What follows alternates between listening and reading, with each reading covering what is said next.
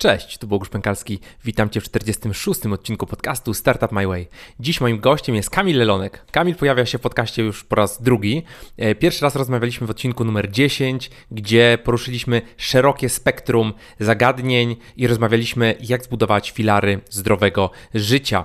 E, dzisiaj skupiamy się na bardzo wąskim temacie, jakim są psychodeliki. Temat dość kontrowersyjny, ale z pewnością bardzo, bardzo ciekawy. Y, psychodeliki zwane również dopingiem z Doliny Krzemowej, e, gdzie mikrodawkowanie jest popularne i było popularne za czasów jeszcze Steve'a Jobsa, który jako jeden z niewielu przyznawał się publicznie do stosowania psychodelików i ich wpływie na e, kreatywność i, i swoje, swoje osiągnięcia.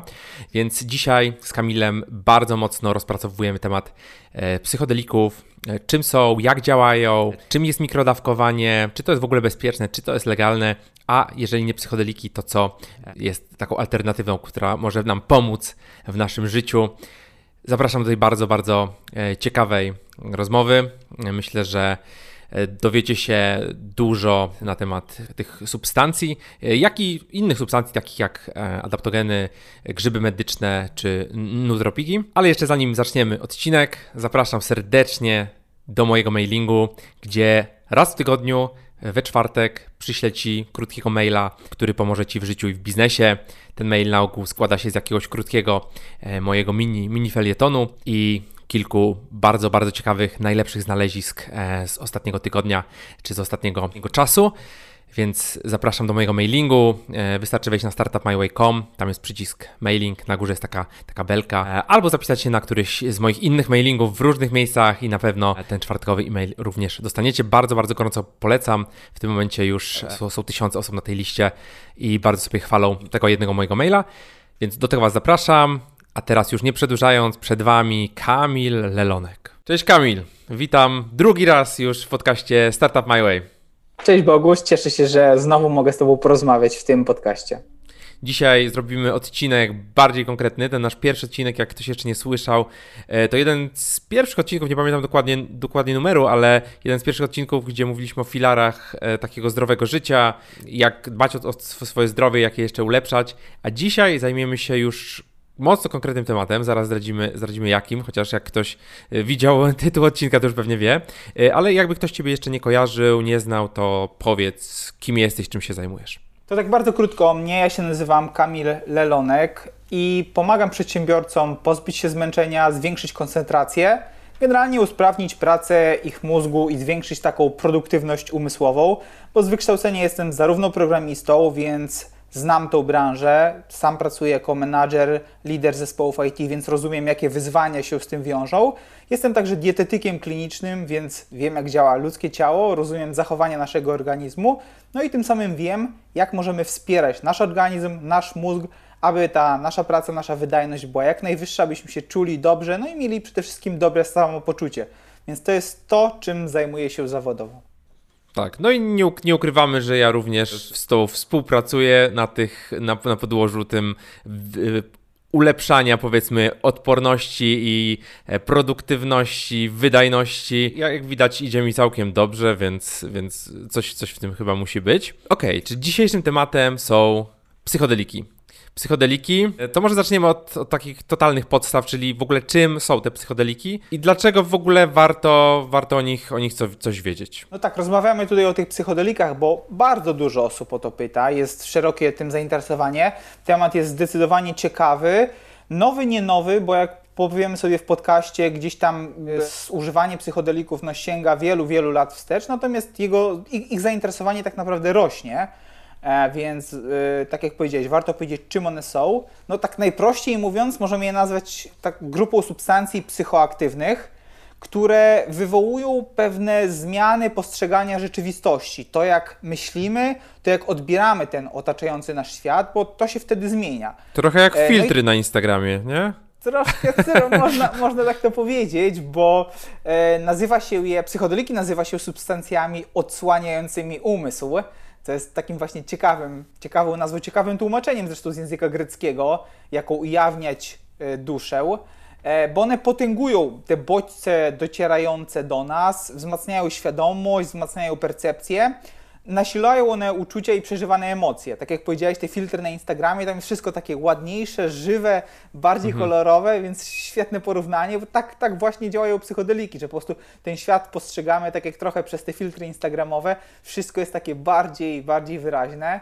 E, a najpopularniejsze z tych psychodelików, żeby już podać jakieś konkretne nazwy na samym początku, no to na pewno psylocybina, dimetylotryptanina, składnik popularnie i znanej pewnie większości osób ayahuaski, no i LSD i myślę, że o nich opowiemy szczegółowo za chwilę. No dobrze, a to w ogóle jak, jaka jest historia psychodelików? Gdzie, gdzie są te, te zastosowania, w sensie e, kiedy je stosowano, gdzie je stosowano? Może masz jakiś, jakiś insight na ten temat?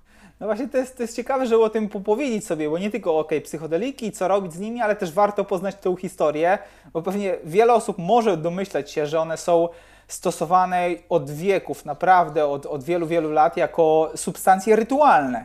I to nie tylko gdzieś tam w Ameryce Południowej, może nam się to kojarzyć, także w Afryce, gdzieś też stosowano w jakichś obrzędach, różnych ceremoniach, ale także w Europie, gdzieś tam w Grecji okazuje się, że sięgają początki stosowania psychodelików w Europie.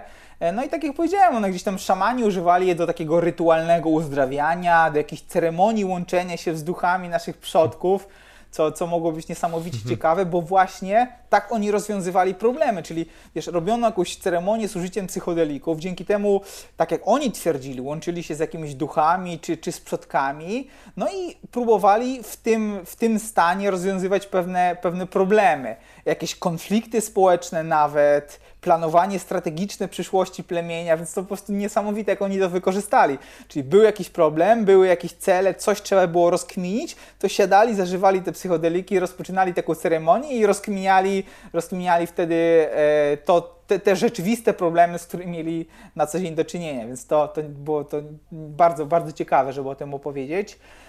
Jeżeli chodzi o zastosowania medyczne, no bo tutaj to z, jedno, z jednej strony te psychodeliki, te ceremonialne, tak jak mówimy, jakieś tam obrzędy różne, religijne, natomiast jeśli chodzi o ten aspekt taki medyczny, no to pierwsze wzmianki o zastosowaniu medycznym są to lata 40., kiedy badano wpływ silnych emocji i doświadczeń mistycznych w terapii uzależnień, no tutaj głównie alkoholizmu, badano właśnie jak wpływ psychodelików, jak wpływ tego doświadczenia, które osiągano za pomocą stosowania psychodelików, może wpływać na leczenie uzależnień. E, no potem to, co będzie chyba najciekawsze dla słuchaczy naszego podcastu, jest to, że w latach 50. one pojawiły się w tym obszarze, który później został nazwany Doliną Krzemową. No i Tutaj z tych ciekawych rzeczy było, były stosowane jako sposób na kreatywność i wsparcie pracy twórczej. Więc to jest też bardzo ciekawe, bo e, w takich warunkach opracowywano m.in. myszkę komputerową, tą opcję copy-paste, e, graficzny interfejs użytkownika, czyli korzystanie w formie graficznej już nie z terminali, ale z tego, e, z tego UI-a. No bo psychodeliki wtedy podawano różnym ekspertom przemysłu technologicznego, i zamiast przeprowadzania takich, wiesz, sesji mentalnych, rytualnych, tworzono wtedy projekty IT. Więc to jest niesamowite, bo wiele technologii, wiele ówczesnych firm zawdzięcza swoje początki właśnie regularnemu mikrodawkowaniu psychodelików w tamtych rejonach.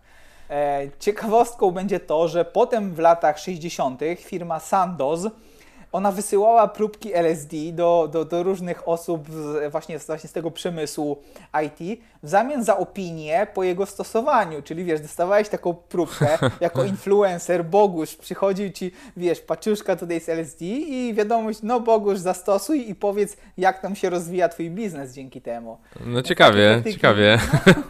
No, no, dokładnie, takie praktyki też miały, też miały miejsce. No potem w latach 90. już, więc, więc dość niedawno e, przetestowano DMT w zastosowaniu medycznym. E, wiąże się to też z tym, że wtedy e, odkryto, wynaleziono e, rezonans mózgu, więc umożliwiało to takie głębsze, głębszy wgląd w nasz mózg i obserwację tego, co się dzieje po zastosowaniu tych substancji psychodelicznych, czyli jak tam pewne obszary w mózgu pracują, jak reagują, jak się zmieniają, no i dzięki temu jeszcze lepiej dopracowano zastosowanie substancji psychodelicznych w medycynie. No bardzo ciekawe, a czy te popularne kwasy to są psychodeliki właśnie? Że ten Steve Jobs sobie, e, oczywiście nie może być dobrego podcastu bez wspomnienia Steve'a Jobsa, więc wspominamy, e, jak sobie wrzucał kwasa, to, to, to jest po prostu LSD na przykład, tak? Tak, tak. Tutaj właśnie jest mowa o tym LSD, o, konkretnie o mikrodawkowaniu, o którym jeszcze powiemy w tym podcaście, czym to dokładnie jest. No, Steve Jobs brał też udział w tych rytualnych ceremoniach z zastosowaniem ayahuaski, czyli wykorzystaniem tej substancji DMT, która jest w niej zawarta. I tak, on właśnie jest jedną z tych najbardziej znanych osób, która przynajmniej otwarcie o tym hmm. mówiła, o stosowaniu, no ale teraz w dzisiejszych czasach też wiele osób o tym mówi, e, tak jakby gdzieś tam można znaleźć wypowiedzi Bezosa czy e, Maska, którzy, którzy gdzieś tam mówią o tym wpływie tych ceremonii. Również nasi polscy influencerzy, przedsiębiorcy też gdzieś tam o tym mówią. Robert Gryn. No na przykład, na przykład, więc to jest też teraz wciąż powszechnie stosowane, bo przynosi to za sobą wiele, wiele korzyści.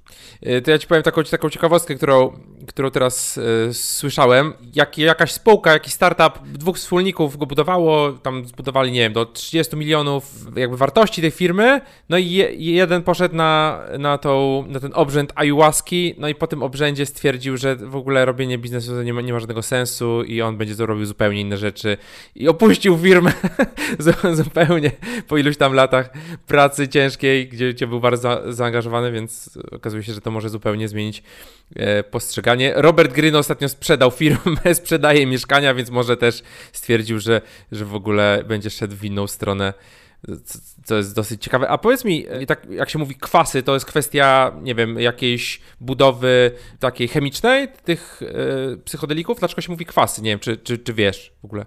Tak, tu cho chodzi o to, że część substancji psychodelicznych są substancjami chemicznymi, sztucznymi, wytworzonymi w laboratorium. Część z nich jest pochodzenia naturalnego, ziołowego, właśnie te wykorzystywane gdzieś tam w tych obrzędach rytualnych e, sprzed przed wielu wieków.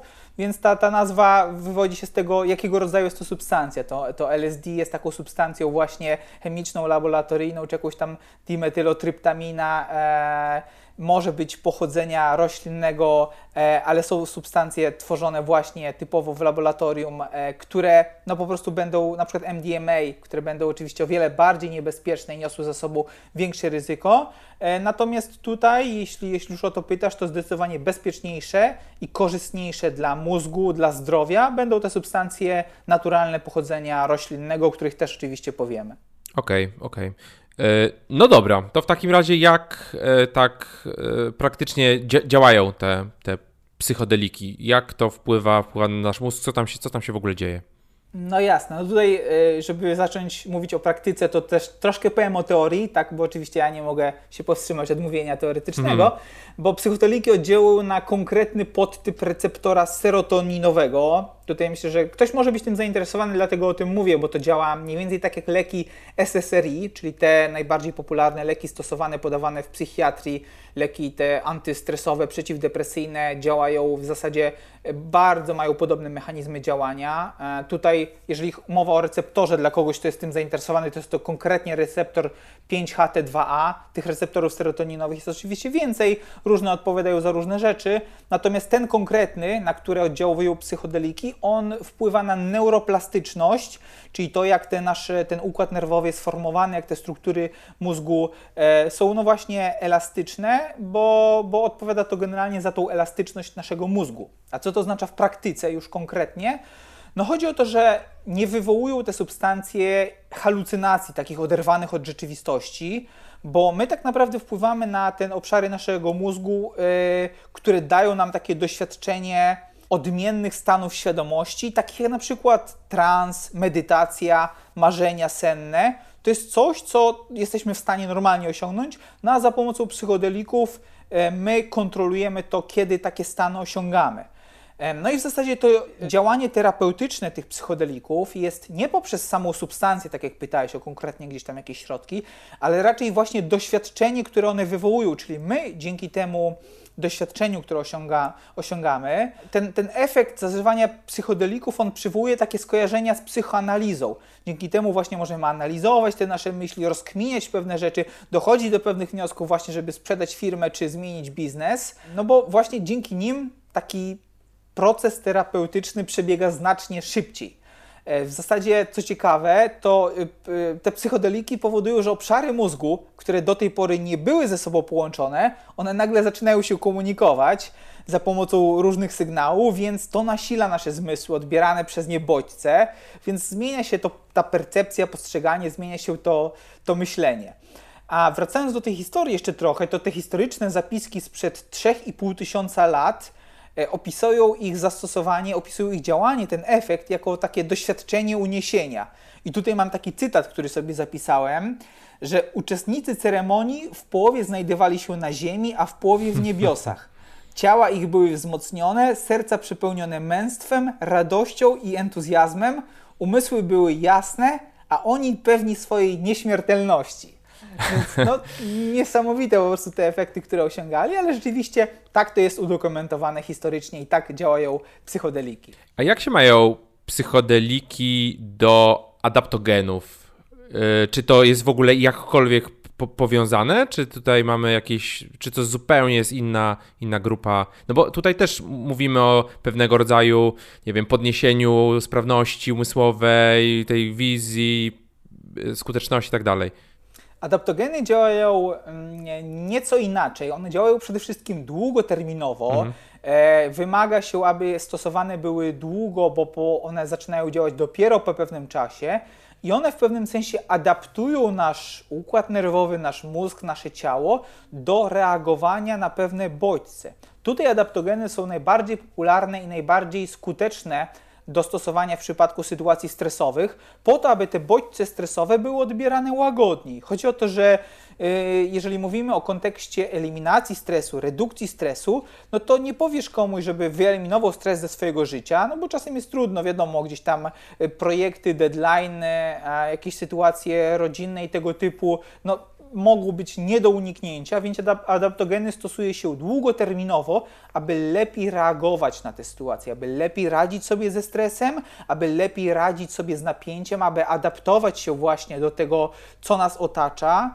E, I stosowane są bezpiecznie długotrwale, przez długi czas, bo one potrzebują czasu, żeby zacząć działać, więc ten mechanizm działania jest zupełnie inny. Nie działuje bezpośrednio na te receptory serotoninowe, nie daje nam takich doraźnych, innych wrażeń, więc działanie jest y, zgoła inne. Okej, okay, okej. Okay. A przy psychodelikach to, to działanie jest w zasadzie natychmiastowe, tak? I, i krótkotrwałe? Czy, czy ono potrafi się rozciągnąć w czasie, że mamy jazdę przez 48 godzin, co czasami chyba raczej może nie być ciekawym doświadczeniem? No właśnie, o tych problemach to myślę, że sobie powiemy jeszcze na sam koniec. Okay. Natomiast jak, jak, co może z tego wyniknąć? Tutaj istotne jest, żeby wspomnieć o tym, że e, to doświadczenie, które mamy, e, one mija po pewnym czasie, ten efekt działania, ten wpływ taki bezpośredni, tak jak powiedziałeś, jest natychmiastowy, znaczy natychmiastowy, no po pewnym czasie, tam po kilkunastu, kilkudziesięciu minutach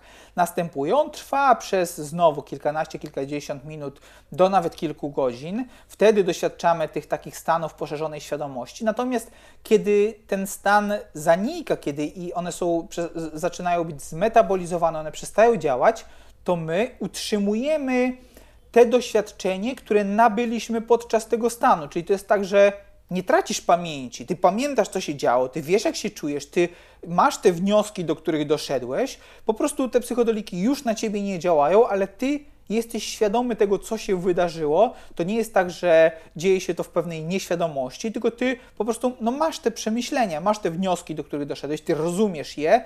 Nawet jak one przestaną działać, to ten, ta, te, te, te rzeczy, do których doszedłeś podczas ich stosowania, one nadal się utrzymują. Okej, okay. E, czyli Powiedzieliśmy trochę, jak te psychodeliki się, się stosuje, czyli tak, żeby podsumować to, na pewno w kwestiach terapeutycznych, tak? Tak, bo. Okej, okay, no mów, mów. E, no dobra. Tak jak już sami tutaj wspomnieliśmy kilkukrotnie, temat tych psychodelików on budzi wiele kontrowersji, ale też ciekawości. No stąd też nasza rozmowa. E, one obecnie są e, stosowane w psychiatrii, zaczynają być stosowane w psychiatrii, no bo psychiatria szuka skutecznych alternatyw do tych leków SSRI, o których powiedziałem, bo aktualnie nie pracuje się nad nowymi generacjami leków. Więc współczesna medycyna, ona bada wpływ psychodelików w procesie leczenia ludzi chorych na depresję, jakieś zespoły stresu pourazowego, czy innych dolegliwości psychicznych. Obecnie analizuje się też wpływ psychodelików na nerwicę natręctw, jakieś zaburzenia obsesyjno-kompulsywne, a głównym obszarem jest wciąż leczenie uzależnień od alkoholu, nikotyny czy nawet opioidów. E, no ale ze względu na ograniczenia prawne na pewno musimy jeszcze długo, długo poczekać, zanim ich stosowanie wejdzie do takiego obiegu publicznego. Dotychczasową taką argumentacją dla rządów, argumentacją pozostaje nadzór medyczny lekarzy nad badaniami i używanie ich w kontrolowanych warunkach. Czyli wiesz, lekarze no mówią, no ok, my to kontrolujemy, mamy specjalne protokoły, są ściśle ustalone warunki, no i rządy gdzieś tam godzą się na stosowanie tego. Być może powtórzy się sytuacja z legalizacją marihuany, z którą też było różne, różne przygody. Myślę, że najwcześniej będzie to jednak za minimum kilka lat, bo na przykład w 2022 skończą się badania kliniczne MDMA, które są sponsorowane zarówno przez rząd USA, jak i Niemcy, więc te kraje badają właśnie wpływ MDMA e, na leczenie różnych e, traum e, i, i, tego typu syndromów. Jeśli chodzi o Polskę, bo, bo to też na pewno wiele osób zainteresuje, no to w Polsce bada się głównie wpływ tych produktów roślinnych bardziej niż substancji chemicznych. I tutaj właśnie, właśnie rozmawialiśmy przez moment o tym, no bo w Polsce wyniki, takie pierwsze, pierwsze wyniki okazują się bezpieczne na modelach zwierzęcych, bo, bo na razie te modele zwierzęce się bada chociaż nie znamy ich długotrwałego wpływu. Niestety, no nie wiemy, jak w długiej perspektywie on, to będziemy się zachowywać po ich zażyciu. E, mamy w Polsce kilku lekarzy zainteresowanych próbami na ludziach, natomiast no, ograniczenia prawne wciąż jeszcze uniemożliwiają takie badania w naszym kraju, przynajmniej oficjalnie. Okej, okay, tak się zastanawiam. Y Weźmy to na przykład uzależnienie od alkoholu. Zastanawiam się, w jaki sposób, jak może wyglądać taki proces terapeutyczny. Co, czy, czy, czy te psychodeliki, nie wiem, wchodzimy w jakąś taką pewną głębszą świadomość i tak sobie nagle nam w głowie się pojawia, kurczę, w ogóle to picie alkoholu, czy nadużywanie alkoholu nie ma sensu, I potem wszystko pamiętam, mówię, ach, to już, to już nie piję albo, albo zmniejszam ilość. Zastanawiam się, jak może w ogóle taki proces terapeutyczny wyglądać, na czym, na czym to może polegać.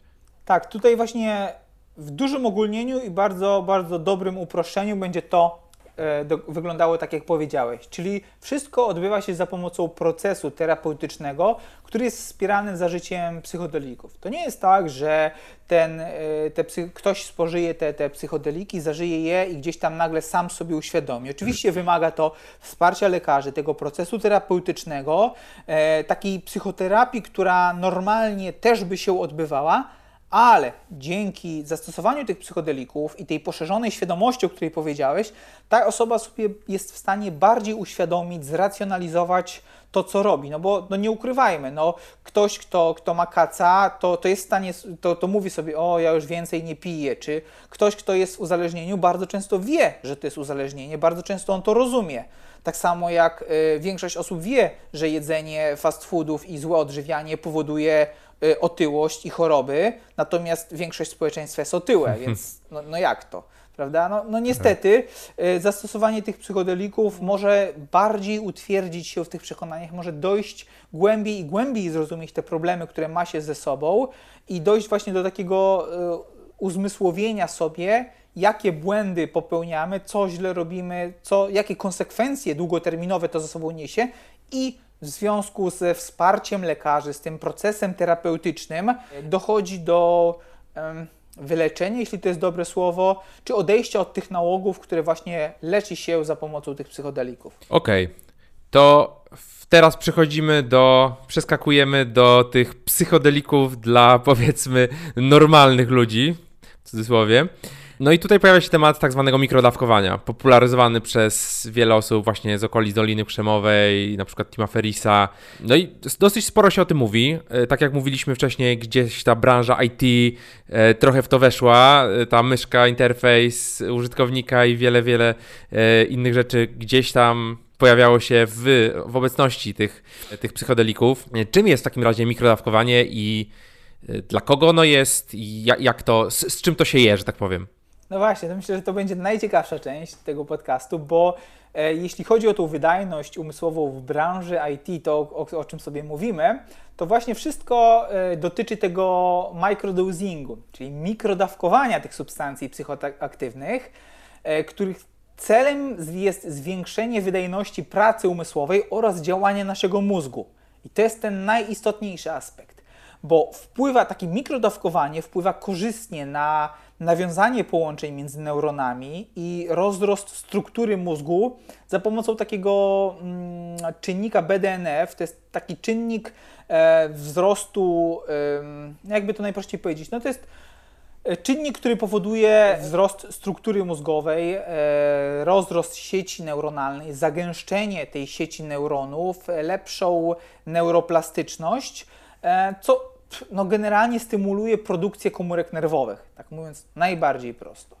E, no jak to działa? Przekłada się to właśnie na wzrost kreatywności i zwiększenie produktywności w takiej codziennej pracy. Co ciekawe, każdy z nas wykazuje pewną charakterystykę balansu pomiędzy dwoma e, elementami, takimi jak kora przedczołowa i ciało migdałowate. Warto o tym powiedzieć, bo Jedne osoby e, będą bardziej takie analityczne, opanowane, a inni będą kierować się wpływem emocji, intuicją, uczuciami. Na pewno znasz takie osoby i każdy z nas zna i każdy z nas jakoś się charakteryzuje. Czy jest bardziej taką osobą porywczą, emocjonalną, taką uczuciową, która ulega wpływom emocji, Czyli ktoś jest taki, ma taki chłodny umysł, jest taki analityczny, spokojny, wszystko sobie racjonalizuje, wszystko musi przeanalizować. Tak, tak.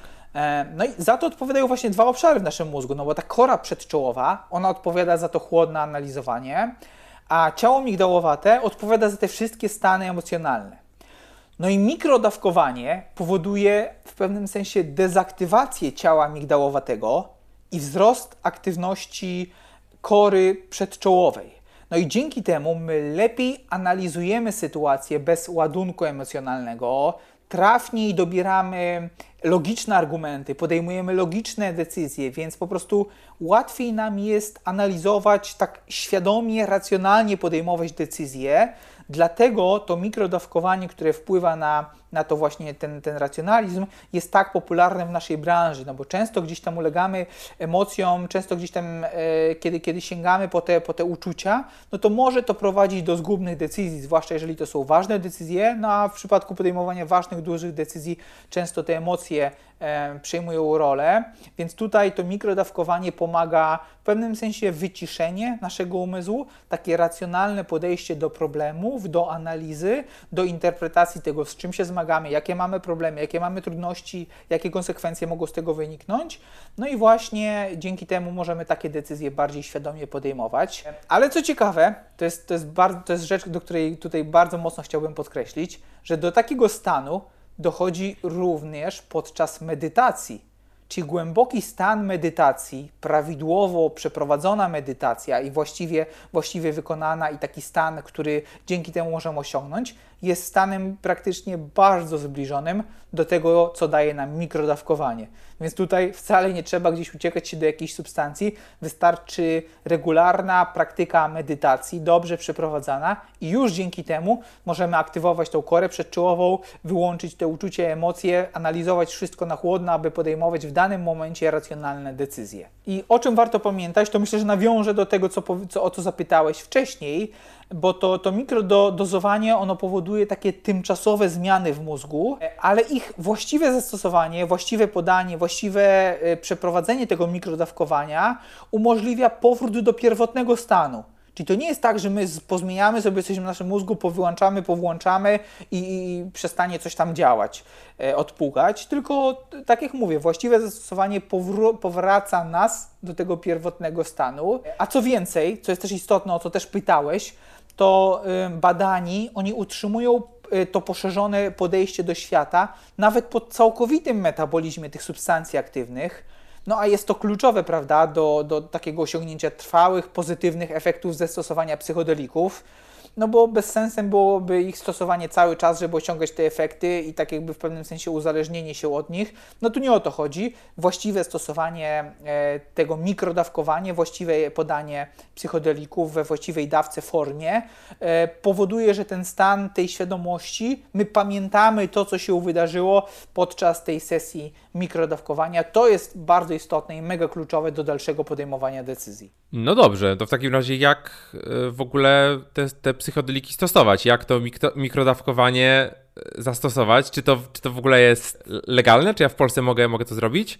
No i pytanie jeszcze, możesz nie odpowiadać, jeżeli, jeżeli nie chcesz. E, czy ty w ogóle próbowałeś mikrodawkowania? A jeżeli nie, to, to, to czy, czy myślisz o tym? To tak, jeśli chodzi o ten aspekt legalności, Część substancji, które wykorzystuje się w, nasz, w mikrodawkowaniu jest legalna, zwłaszcza jeżeli chodzi o, o witaminy czy grzyby medyczne, o których zaraz powiem.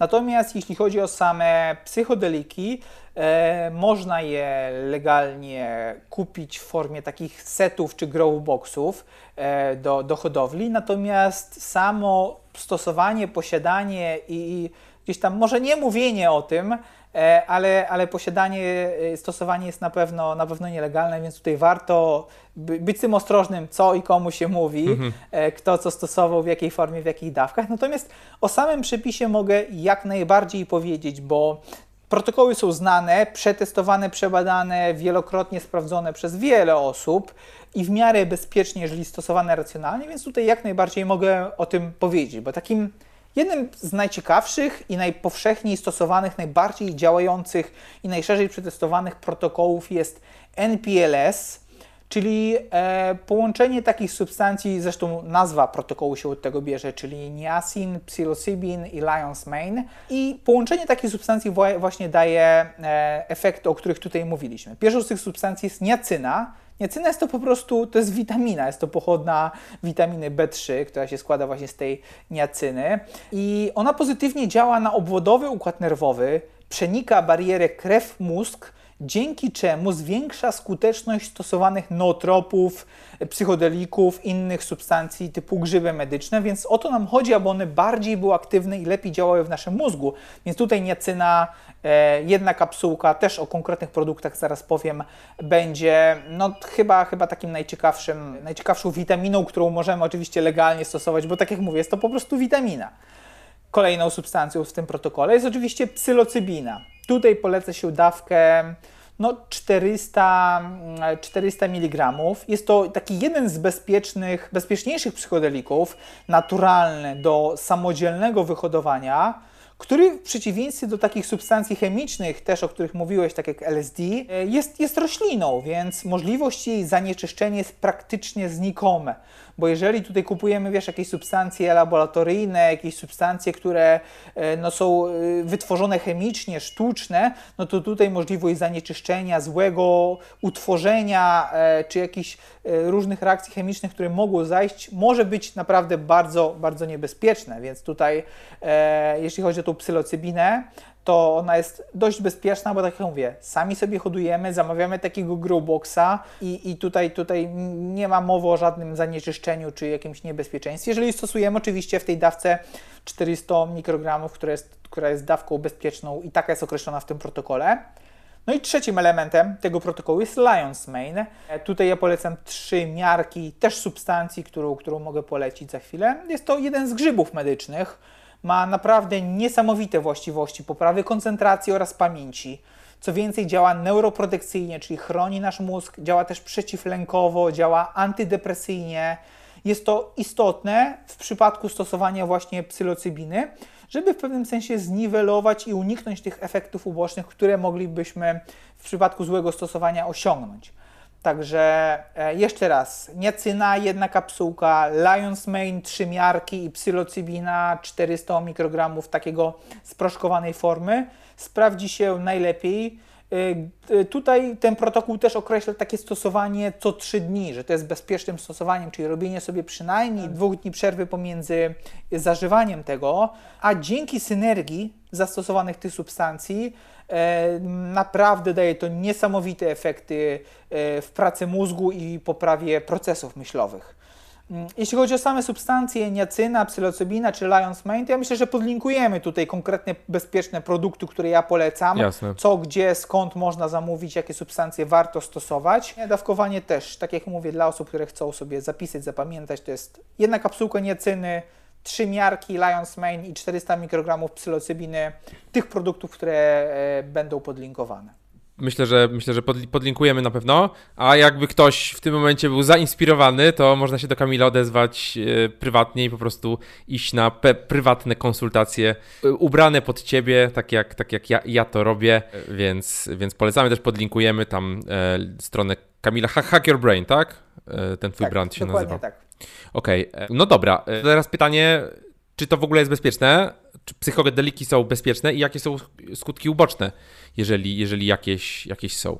No tak, jeśli chodzi o to bezpieczeństwo, to pewnie wiele osób tutaj e, pojawi się takie pytanie, czy to narkotyki, a co z narkotykami, jaka jest różnica, bo tutaj myślę, że to jest dość kontrowersyjne.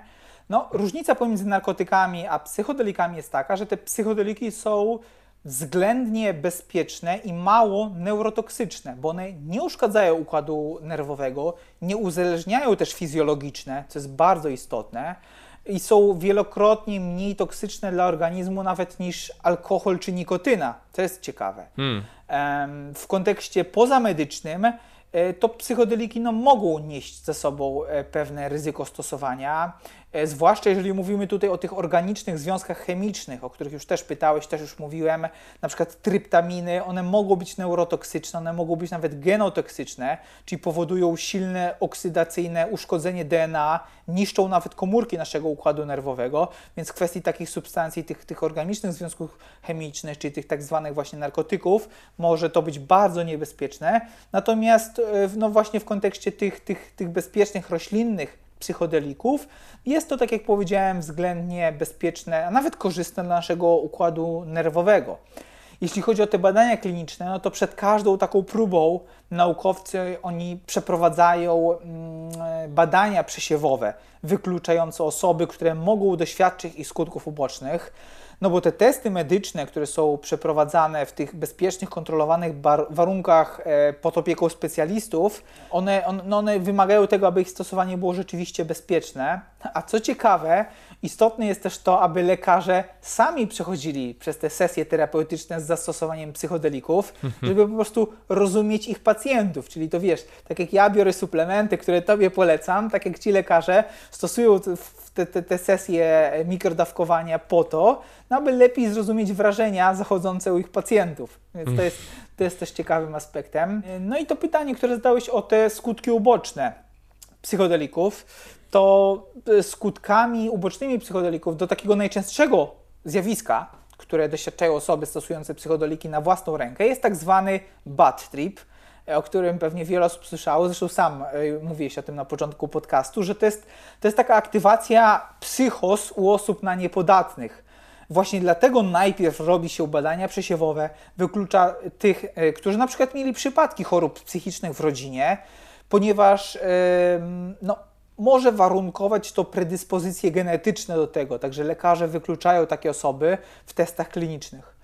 Mm, kolejnym negatywnym e, efektem dobrania złej dawki e, substancji czy metody podania jest stres pourazowy, a to jest ciekawe, bo to jest paradoksalne w zasadzie dlatego, że ten stres pourazowy leczony jest za pomocą psychodelików, ale złe zastosowanie psychodelików może taki stres e, pourazowy spowodować, bo psychodeliki mogą nasilać odczucia lękowe, powodować stany depresyjne, jeżeli będą niewłaściwe stosowane. Więc to, co leczymy za ich pomocą, może być ich skutkiem, jeżeli będą źle stosowane. Po to też właśnie w tym protokole, o którym mówiłem, stosuje się m.in. ten Lion's Mane, który znacznie i bardzo skutecznie łagodzi takie negatywne objawy. I tutaj jeszcze takie mam, mam, mam ciekawostki, o których chciałbym powiedzieć, bo na przykład osoby y, ze skłonnością do zwiększonego ego, mhm. co no, jakby nie było, to jest dość popularne w naszej branży, w branży IT, to te osoby mogą jeszcze bardziej pogłębić ten stan po zażyciu psychodelików, no bo oni wtedy czują taką swoją wyższość nad pozostałymi.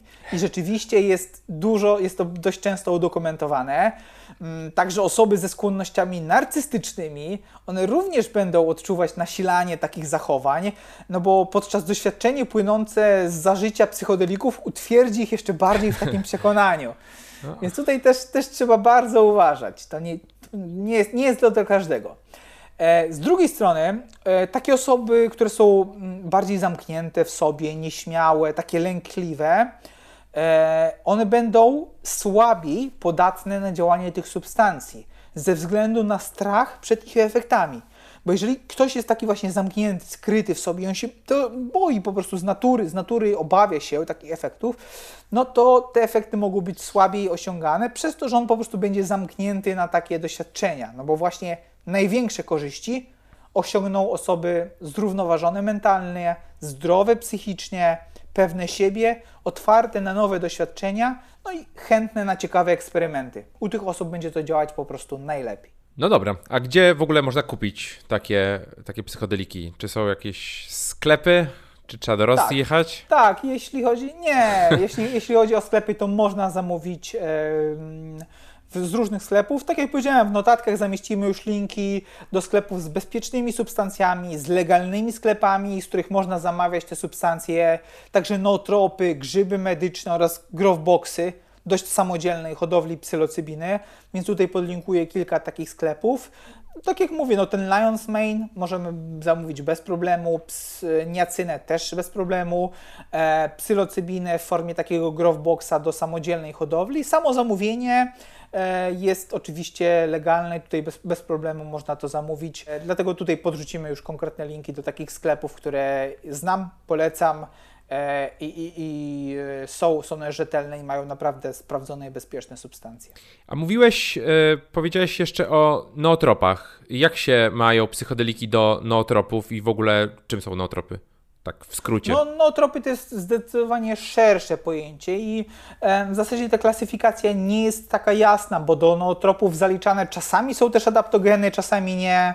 Zalicza się racetamy, które są głównie lekami, więc tutaj klasyfikacja nie jest taka jasna. Generalnie nootropy wywodzą się z tego, że są to leki, stosowane w medycynie właśnie w przypadku leczenia chorób związanych z zaburzeniami pracy mózgu i funkcjonowania układu nerwowego. No i co się okazuje? Nootropy stosowane u osób zdrowych przynoszą bardzo ciekawe y, korzyści w aspekcie pracy mózgu, jego funkcjonowania, tego jak się czujemy, jak jesteśmy kreatywni, produktywni.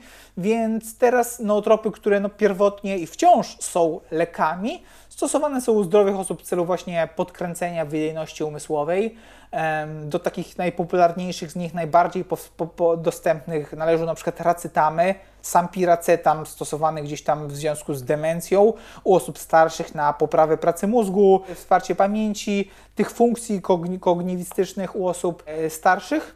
W przypadku, gdy stosujemy u osób młodych, zdrowych, stosowanie racetamów, piracetam, pramiracetam, fenylpiracetam, oksiracetam, aniracetam, no cała masa tych racetamów może przynieść naprawdę bardzo ciekawe korzyści w aspekcie właśnie kreatywności, wydajności umysłowej, e, koncentracji, no i ogólnie pojętej pracy mózgu. A miałem takie pytanie od jednego, e, jednej osoby z mojej społeczności. Jak się do tego w ogóle ma ten słynny modafinil? Który ja osobiście nawet się zastanawiałem nad jakimś przetestowaniem tego, ale po, po przesłuchaniu podcastu z u Bena Greenfielda, gdzie on te, przetestował to, po, powiedział jak to u niego zadziałało i jeszcze rozmawiał z osobą, która jest ekspertem, to, to jakby w ogóle się wycofałem z tego, że, że, że nie ma żadnego, żadnego sensu. Gdzie ten modafinil jest na tym spektrum, którym rozmawialiśmy? No generalnie modafinil działa na troszkę inny układ, bo podczas gdy tutaj mówiliśmy sobie o psychodelikach, które działają głównie na receptory serotoninowe, no to tutaj modafinil działa głównie na układ związany z dopaminą, adrenaliną, noradrenaliną, więc nieco odrębny, może nie antagonistyczny, ale trochę oddzielny system w naszym organizmie. No i tak jak mówisz, tutaj doświadczenie zastosowania modafinilu są w zasadzie takie doświadczenie zastosowania psychodelików, czyli u części osób to zadziała, będzie się świetnie sprawdzać, część osób zadziała to negatywnie, a część osób zupełnie nie poczuje efektu. Więc sam modafinil, jako jest taką popularnie znaną, fajną, ciekawą substancją, może rzeczywiście e, naprawdę nakręcać e, do pracy, naprawdę zwiększać kreatywność, koncentrację, taką gotowość do działania u osób zdrowych, które ten układ dopaminowy czy ośrodek nagrody mają fajnie wyregulowany. Natomiast u osób, u których ten układ funkcjonuje gorzej, może powodować wręcz przeciwne stany, czyli jakieś takie rozdrażnienie, poddenerwowanie, zdenerwowanie, bóle głowy, zmęczenie, trudność w koncentracji i, i brak skupienia się, więc efekt zupełnie odwrotny. Na u części osób, które układ dopaminowy czy, czy nawet nadnercza nie funkcjonują prawidłowo, to mogą zupełnie nie odczuć żadnego efektu. Więc modafinin również bardzo ciekawa substancja, naprawdę może przynieść niesamowite efekty, ale może też narobić dużo szkody, zwłaszcza jeżeli ten nasz organizm jest w pewnym sensie rozregulowany. No, w najgorszy, naj, najlepszym z tych najgorszych wypadków może po prostu nie zadziałać, ale też niestety no, może trochę napsuć, więc też warto stosować ostrożnie. Natomiast no, substancja ciekawa i u wielu osób może te korzyści rzeczywiście przynieść. Piotr pytał, jaka jest najbardziej legalna forma mikrodawkowania?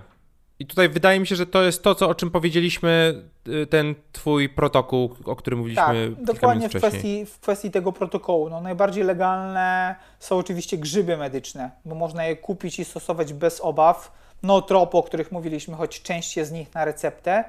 Na same psychodeliki, no niestety stosowanie, posiadanie e, czy hodowla e, no gdzieś tam e, jest, jest sprzeczna z prawem, natomiast samego Growboxa, same, same sety, które można sobie zamówić, e, czy, czy z firm e, akurat z Włoch albo z Holandii, bo tam, tam jest to najpopularniejsze. Samo zamówienie jest legalne oczywiście, e, natomiast tutaj mówię, stosowanie, używanie, posiadanie, no tutaj już niestety z prawem zgodny nie jest, dlatego ja tutaj rekomenduję, jeżeli ktoś chce pozostać najbardziej legalny, no to grzyby medyczne. To będzie naprawdę najciekawsza, najfajniejsza, najzdrowsza, najbezpieczniejsza forma do przetestowania na sobie.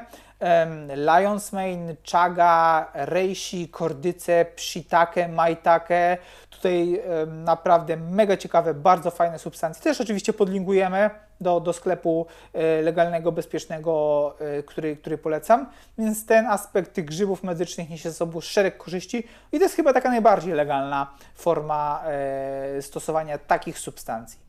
Czyli w sumie możemy też odpowiedzieć na pytanie rady dla początkujących. Michał pytał, no to po prostu zainteresować się tematem, tematem grzybów medycznych, tak, które są coraz bardziej, tak, tak, no coraz tutaj, bardziej popularne. Natomiast w kwestii samych psychodelików, e, dobrą radą jest oczywiście zacząć pod opieką i kontrolą osoby doświadczonej, kogoś, kto już przez to przeszedł, ma związane z tym doświadczenia, wie, czego można się spodziewać. To, to na, pewno, na pewno będzie dobrym tipem, żeby po prostu spróbować z kimś. E, na pewno też sprawdzić źródło substancji, Czyli nie zamawiać gdzieś po internecie z nie wiadomo jakich źródeł, tylko sprawdzić te sklepy producentów, produkty, nie kupować od jakiegoś tam ziomka, e, tylko rzeczywiście mieć to źródło mhm. sprawdzone, zaufane. Nie kombinować na własną rękę. Jeśli są protokoły, to trzymać się tego protokołu, nie dodawać, nie domieszać, nie zmieniać proporcji substancji. Jest protokół, to się tego trzymać, a jak się dzieje coś złego, to po prostu odstawić. I można naprawdę bezpiecznie, bezpiecznie to stosować, dopóki się nie kombinuje, sprawdza się źródło i korzysta się z opieki kogoś, kto się na tym zna. A są takie znane wyjazdy właśnie ayahuaskowe, gdzie jest jakiś sprawdzony szaman, tak? Wyjeżdża się na ogół pewnie za granicę, bo jeżeli w Polsce to jest nielegalne, chociaż zakładam, że w Polsce też są takie retreat, są, ayahuasca tak. retreat. Co w ogóle myślisz e, o, o, o czymś takim? To wydaje się jeżeli to jest sprawdzona osoba, wydaje się to mieć ręce i nogi. Tak, tak, zdecydowanie tak. Sam znam takie osoby, które brały w tym udział, w takich ceremoniach. E, są, można znaleźć dobre źródła takich substancji, można znaleźć rzeczywiście takie ceremonie, z których no, warto skorzystać. One są pod kontrolą, no tak jak powiedziałeś, szamana, natomiast jest to osoba w tym doświadczona, która już takich wiele sesji przeprowadziła i ona wie, jak z tymi ludźmi postępować.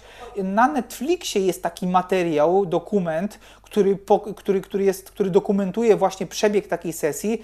Ja w tym momencie ani nie pamiętam tytułu, nie wiem co to było, natomiast wiem, że oglądałem coś takiego jako mm, pewien, jakby to powiedzieć, no taki sprawozdanie, przebieg, udokumentowanie tego, jak taka sesja przegląda, jak to wygląda, czego można się spodziewać. Więc jeżeli ktoś chciałby zobaczyć, jak to wygląda, to dość, dość, ciekawy, dość ciekawy materiał można sobie gdzieś tam znaleźć, zobaczyć. E, są takie sesje, jeżeli ktoś ma dostęp, sprawdzony źródło, a ja już w ogóle ma kogoś, kto z tego skorzystał, no to jak najbardziej polecam, bo naprawdę doświadczenie niesamowite, w kontrolowanych warunkach, e, z bezpieczną substancją, w dobrej dawce, więc no na pewno warto. E, czy mówisz o takim takiej scence, gdzie oni w, w, takim domu na jakby tarasie tam leżą, na, Tak. na matach. To jest jeden Tak. z odcinków e, Goop Lab Gwyneth Patrol, tak? Się, Bardzo możliwe, bardzo możliwe, bo to był tak, jeden z odcinków, a te odcinki były różne tematycznie. Tak, był jeden był z- Wim Hof. Tak, dokładnie to jest to. To jest ta seria. Mhm. Tak, tak, widziałem, widziałem to, widziałem to. Ciekawe, oni tam właśnie jakieś grzyby przy, przyjmowali, ps, psylocybinę chyba, tak? Psylocybinę tak, tak. I to e, tak. Mhm. Okej, dobra. To mam jeszcze jedno, jedno ciekawe pytanie o, od Przemka. Chodzi o długoterminowe skutki mikrodawkowania. Najpewniej danych na ten temat jest niewiele, ale jakiś czas temu dotarłem do informacji, że administracja USA dała zgodę na przeprowadzenie badań klinicznych MDMA i psylocybiny, więc w najbliższych latach można się spodziewać wielu nowych informacji w tym temacie. Tak, to tutaj już o tym mówiliśmy, że rzeczywiście rząd Stanów Zjednoczonych czy rząd Niemiec finansuje i wspiera takie badania. Te badania kliniczne normalnie są przeprowadzane. Jak najbardziej psylocybina, MDMA są e, tam powszechnie stosowane w leczeniu właśnie w tych terapiach post-traumatic syndrome czy, czy uzależnień, więc jak najbardziej i tak jak mówię, za dwa lata mm, skończą się te badania, więc gdzieś tam może mieć to zastosowanie medyczne, pewnie nie w Polsce, bo w Polsce na razie bada się modele zwierzęce, natomiast jest, jest to już też wykorzystywane. Jeśli chodzi o długoterminowe skutki, to niestety nikt nie wie, nikt nie zbadał, bo to jeszcze za wcześnie, aby o tym wiedzieć. Gdzieś tam możemy korzystać z tych zapisków ludów, szamanów, e, kiedy to było stosowane, natomiast oczywiście długoterminowo e, klinicznego, klinicznej dokumentacji jeszcze nie ma. No jeszcze na pewno wiele lat musi minąć, zanim będziemy świadomi i wiedzieli tego, co się dzieje e, w długiej perspektywie po, po, po zażyciu tego, po takich terapiach, po stosowaniu tego. Ale tak, badania trwają. Stany Zjednoczone, Niemcy, Polska być może wkrótce. E, W tamtych krajach modele e, ludzkie, w, u nas modele zwierzęce.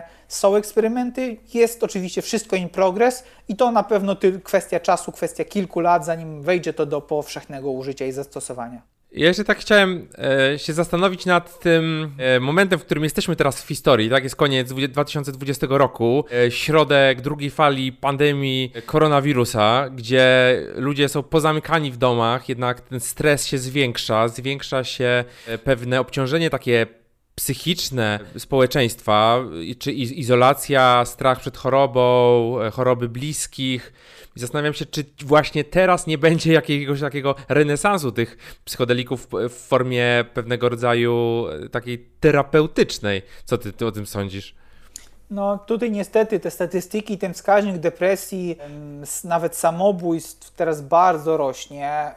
No warunki, warunki, czasy w jakich żyjemy, one sprzyjają temu, żeby, no żeby niestety takie reakcje negatywne u nas powodować. Ten nasilony stres, napięcie związane ze zmianą sytuacji życiowych, sposobu, stylu, formy pracy, y, większego przebywania y, w najbliższej rodzinie i ograniczonych kontaktów z dalszymi znajomymi czy z rodziną, no będzie na to niestety wszystko się negatywnie przekładał.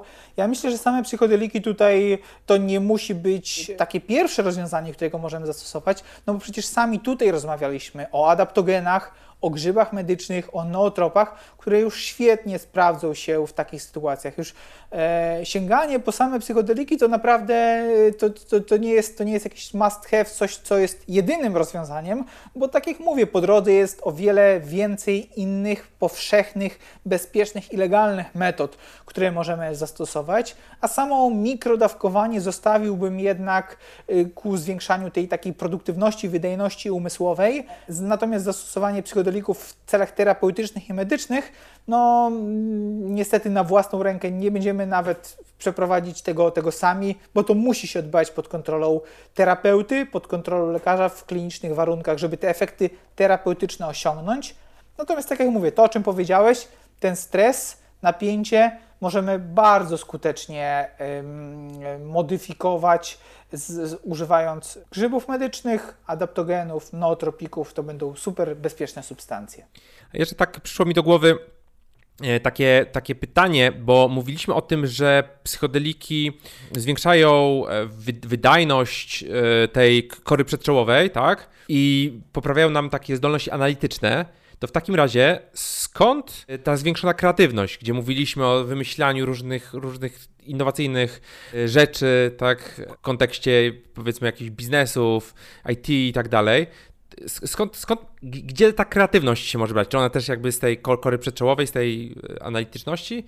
Ona bierze się z tego, że tak jak powiedziałem też, pewne obszary mózgu, które do tej pory one nie były ze sobą skomunikowane, tam następuje pewna taka kaskada procesów z takiego tak zwanego sygnałowania, połączeń między nimi, która normalnie na co dzień w takich zwykłych warunkach nie występuje. Kiedy bada się mózg pod pewnymi badaniem obrazowym, e, mózgu e, i obserwuje działanie psychodelików, wtedy okazuje się, że pewne obszary naszego mózgu zaczynają się komunikować, pewne obszary są aktywowane, gdzieś tam e, aktywność danych wybranych fragmentów mózgu znacznie przewyższa taką aktywność codzienną, którą jesteśmy osiągnąć normalnie, naturalnie, gdzieś tam nawet kreatywnie nad czymś pracując, więc po prostu mózg zaczyna w pewnym sensie komunikować się inaczej, działać inaczej, obszary mózgu zaczynają ze sobą rozmawiać, więc dzięki temu doświadczamy takich nowych, nowych wrażeń, nowych bodźców, które, które przekładają się na tą kreatywność i, i tą twórczość, dzięki której osiągamy, osiągamy rzeczy, na których nam zależy.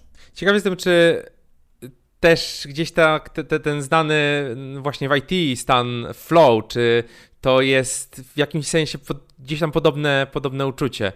Bo, bo to też jest tak, taka forma wejścia na wyższy poziom, gdzie czas się nie liczy, gdzie nagle ta, pokłady kreatywności się, się ujawniają. E... Tak, dokładnie, dokładnie to, jest, to jest bardzo zbliżony efekt. Ten sam efekt, tak jak powiedziałem, możemy uzyskać e, dzięki medytacji. głębokiemu stanu medytacji. Ten stan zen flow, o którym, o którym opowiadasz, to jest jak najbardziej właśnie ten zbliżony taki efekt maksymalnej koncentracji, takiego, takiego fokusu na tych rzeczach, które obecnie robimy, odcięcia się od otaczającego nas świata, skupienie się tylko na tym, co w danym momencie robimy, więc jak najbardziej jest to bardzo, bardzo zbliżony i podobny stan. Okej, okay, to na koniec chciałem Ciebie zapytać, skąd Ty to wszystko wiesz? W sensie, jakie są Twoje, twoje źródła wiedzy? Skąd, skąd się uczysz, skąd zdobywasz tę wiedzę i w jaki sposób? Czy to jest, nie wiem, oglądanie czegoś, czytanie czegoś, własne notatki? No w tym momencie ja najwięcej czasu poświęcam e, na studiowanie badań klinicznych z zakresu czy to suplementacji, czy pracy mózgu, starzenia się, hormonów. Bazuję no przede wszystkim na tych najnowszych badaniach naukowych, bo um, czasem sięgam gdzieś tam po wiedzę z YouTube'a czy z podcastów, natomiast to się obecnie tak dynamicznie zmienia, tych badań jest tak dużo, że nie zawsze ta wiedza, mimo że na tamten moment rzetelna, w momencie, tak jak dzisiaj sobie nagrywamy, ja Ci o czymś mówię, tak. ale kto wie, czy za rok, czy za dwa lata, to co dzisiaj powiedziałem, zupełnie będzie odwrotny, bo dojdą nowe odkrycia, nowe badania, więc ja po prostu skupiam się na tych badaniach klinicznych, na tych portalach naukowych, które publikują bieżące prace kliniczne prowadzone przez lekarzy w różnych ośrodkach medycznych, bo to mi daje rzeczywiście rzetelną wiedzę, aktualne, sprawdzone informacje. Bo wiesz, wielokrotnie zdarzało się tak i muszę się sam do tego przyznać, że mówiłem coś przez długi czas i rzeczywiście w tamtym momencie było to prawidłowe, ale potem do, odkryłem badania, e, nowe badania, które wyszły i zupełnie obalały daną tezę, e, stos, stosowanie danych witamin, używanie różnych substancji, bo okazało się, że po prostu nowe badania, nowe metody, inne grupy wykazywały już zdecydowanie inne efekty, więc ja po prostu bardzo mocno siedzę w tych, w tych badaniach, studiuję je na bieżąco, aby być z tym, co się obecnie dzieje. Oczywiście, tak jak mówię, warto gdzieś tam sobie słuchać różnych podcastów, oglądać kanały na YouTubie, ale zawsze przed zastosowaniem czegokolwiek i tak trzeba po prostu to zweryfikować, czy aktualnie nic się nie zmieniło. No tak, no to właśnie taka, e, taka zagwozdka, czy no, musimy coś robić, musimy się na czymś wzorować, tak? Wzorujemy się na tym, co jest tak zwane state of the art. Trochę smutne jest to, że większość, e, znaczna większość lekarzy no, nie, nie robi tego, co ty, nie siedzi, nie, nie patrzy na te badania i mają wiedzę jakąś sprzed 5, 10, 20 lat i stosują ją cały czas, tak? Bo ta wiedza, tak, tak się nauczyli, nie, nie, nie badają, nie idą, nie idą do przodu.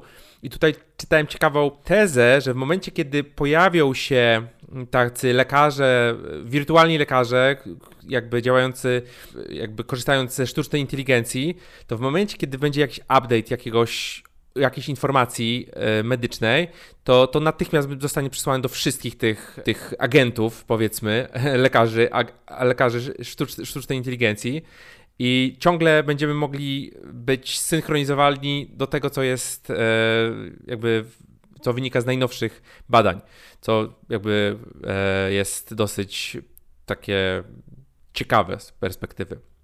Tak, tak. No, obecnie niestety taki lekarz, który pracuje 10 czy kilkanaście godzin dziennie, nocne zmiany, dzienne zmiany, masa pacjentów w ciągu dnia z różnymi problemami, no to trudno, no trochę trudno oczekiwać od niego, żeby on po całym dniu pracy przed domu jeszcze siedział przed komputerem i czytał najnowsze badania, więc no, w pewnym sensie jest to zrozumiałe, z drugiej strony no, niesie to za sobą pewne, pewne ryzyko i brak postępu, że Dzisiaj zwyczajnie lekarze nie mają czasu na własną edukację, na aktualizację tej swojej wiedzy. Znam oczywiście takich, którzy sami się rozwijają, jeżdżą po różnych konferencjach, no ale to są już w pewnym sensie tak ustawieni lekarze, którzy mają na to czas i mogą się temu poświęcić, no bo jednak większość lekarzy, zwłaszcza takich internistów pierwszego kontaktu, tych lekarzy rodzinnych, on przychodzi rano do pracy, do wieczora siedzi z pacjentami, jeszcze być może wieczorem idzie na nocną zmianę do szpitala, no to naprawdę jemu już się szczerze nie chce siedzieć nad tymi badaniami i czytać, co tam obecnie w medycynie.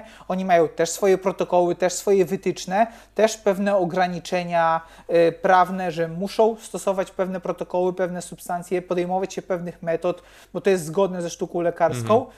No i to będzie na pewno nie tak łatwe do, do zmienienia. Okej, okay, super. Myślę, że mamy już potężną dawkę wiedzy. Już mózgi naszych słuchaczy parują w tym momencie. E, powiedz, Kamil, gdzie Cię można znaleźć, jeżeli ktoś chciałby się skontaktować, chciałby więcej informacji albo zacząć na przykład e, z Tobą pracę? No, myślę, że takim centralnym punktem, aby do mnie trafić, jest strona hackyourbrain.pl. E, na hackyourbrain.pl w zasadzie opisałem wszystko o sobie, co robię, czym się zajmuję, z czego można skorzystać, w czym pomagam. E, I tam, tam to jest w zasadzie wystarczające, e, aby czegoś się do mnie, o mnie dowiedzieć. Jeżeli ktoś z konsultacji nie chce skorzystać, to mam tam dużo materiałów, takich jak na przykład materiał z Tobą, w którym opowiadamy o różnych aspektach zdrowia, życia. Mam dużo webinarów, mam też szkolenie, na które można się zapisać, mam też e-booka, którego można zobaczyć, także każdy na pewno znajdzie coś dla siebie. Niekoniecznie od razu trzeba korzystać z moich konsultacji, jeżeli ktoś chce po prostu kombinować, eksperymentować, próbować na własną rękę, ma na to czas, to, to może jak najbardziej. Na hackyourbrain.pl ukośnik grzyby przygotowałem też e, link do, do tych grzybów medycznych, o których mówiliśmy, które polecam, także można sobie zerknąć. No i zapraszam do, do skorzystania z tej wiedzy, którą się dzielę i także do skorzystania z moich konsultacji. Okej, okay, super. E, wszystkie linki oczywiście znajdziecie e, pod tym materiałem. E, czekam aż Kamil tylko mi, mi przekaże te sprawdzone, sprawdzone źródła, wszystko, wszystko podlinkujemy. No i serdecznie Ci, Ci Kamil dziękuję. Myślę, że jeżeli będzie jeszcze jakiś temat ciekawy do rozkminienia, rozłożenia na, na części pierwsze, to, to, to jeszcze się spotkamy. Dzięki za rozmowę i do usłyszenia. Również dziękuję za rozmowę, za zaproszenie i do usłyszenia. I to już wszystko w dzisiejszym odcinku. Mam nadzieję, że temat Cię zainteresował. Myślę, że e, dosyć dogłębnie rozpracowaliśmy temat psychodelików i innych ciekawych substancji w tym odcinku. Daj znać, czy Ci się podobało. E, jeżeli oglądasz to na, na YouTubie, to skomentuj. E, jeżeli chcesz się dowiedzieć czegoś więcej, masz jeszcze dodatkowe pytania, e, napisz w komentarzu. E, myślę, że Kamil z chęcią odpowie jeszcze na te, na te dodatkowe kwestie. Jeżeli masz pomysł, który chciałbyś, jakiś temat, który chciałbyś, żeby był poruszony w jednym z kolejnych odcinków, gdzie również na przykład zaproszę, zaproszę Kamila, mówimy o, różny, o różnych tematach około, około medycznych, to również daj znać. No i oczywiście zapraszam Cię w jedno, jedyne miejsce, gdzie można mieć ze mną najbliższy kontakt, czyli na moją listę mailową, gdzie raz w tygodniu, w czwartek, wyślę Ci jednego krótkiego maila, który pomoże Ci w życiu i w biznesie. Wiele tysięcy osób jest już na mojej liście i bardzo sobie chwali, chwali te maile, więc zapraszam Ciebie również. I jak zapiszesz się dzisiaj, to już jutro dostaniesz ode mnie specjalny bonus w postaci dziewięciu moich ukochanych książek biznesowych, które bardzo pomogły mi w życiu i w biznesie, więc zapraszam na startupmyway.com. No i tam można sobie kliknąć mailing, zapisać się. I to tyle. Widzimy się e, w kolejnym odcinku i mam nadzieję, e, słyszymy się na moim, na moim mailingu. Nie, nie tyle co słyszymy, co do przeczytania. Trzymaj się, dzięki za wszystko. Cześć.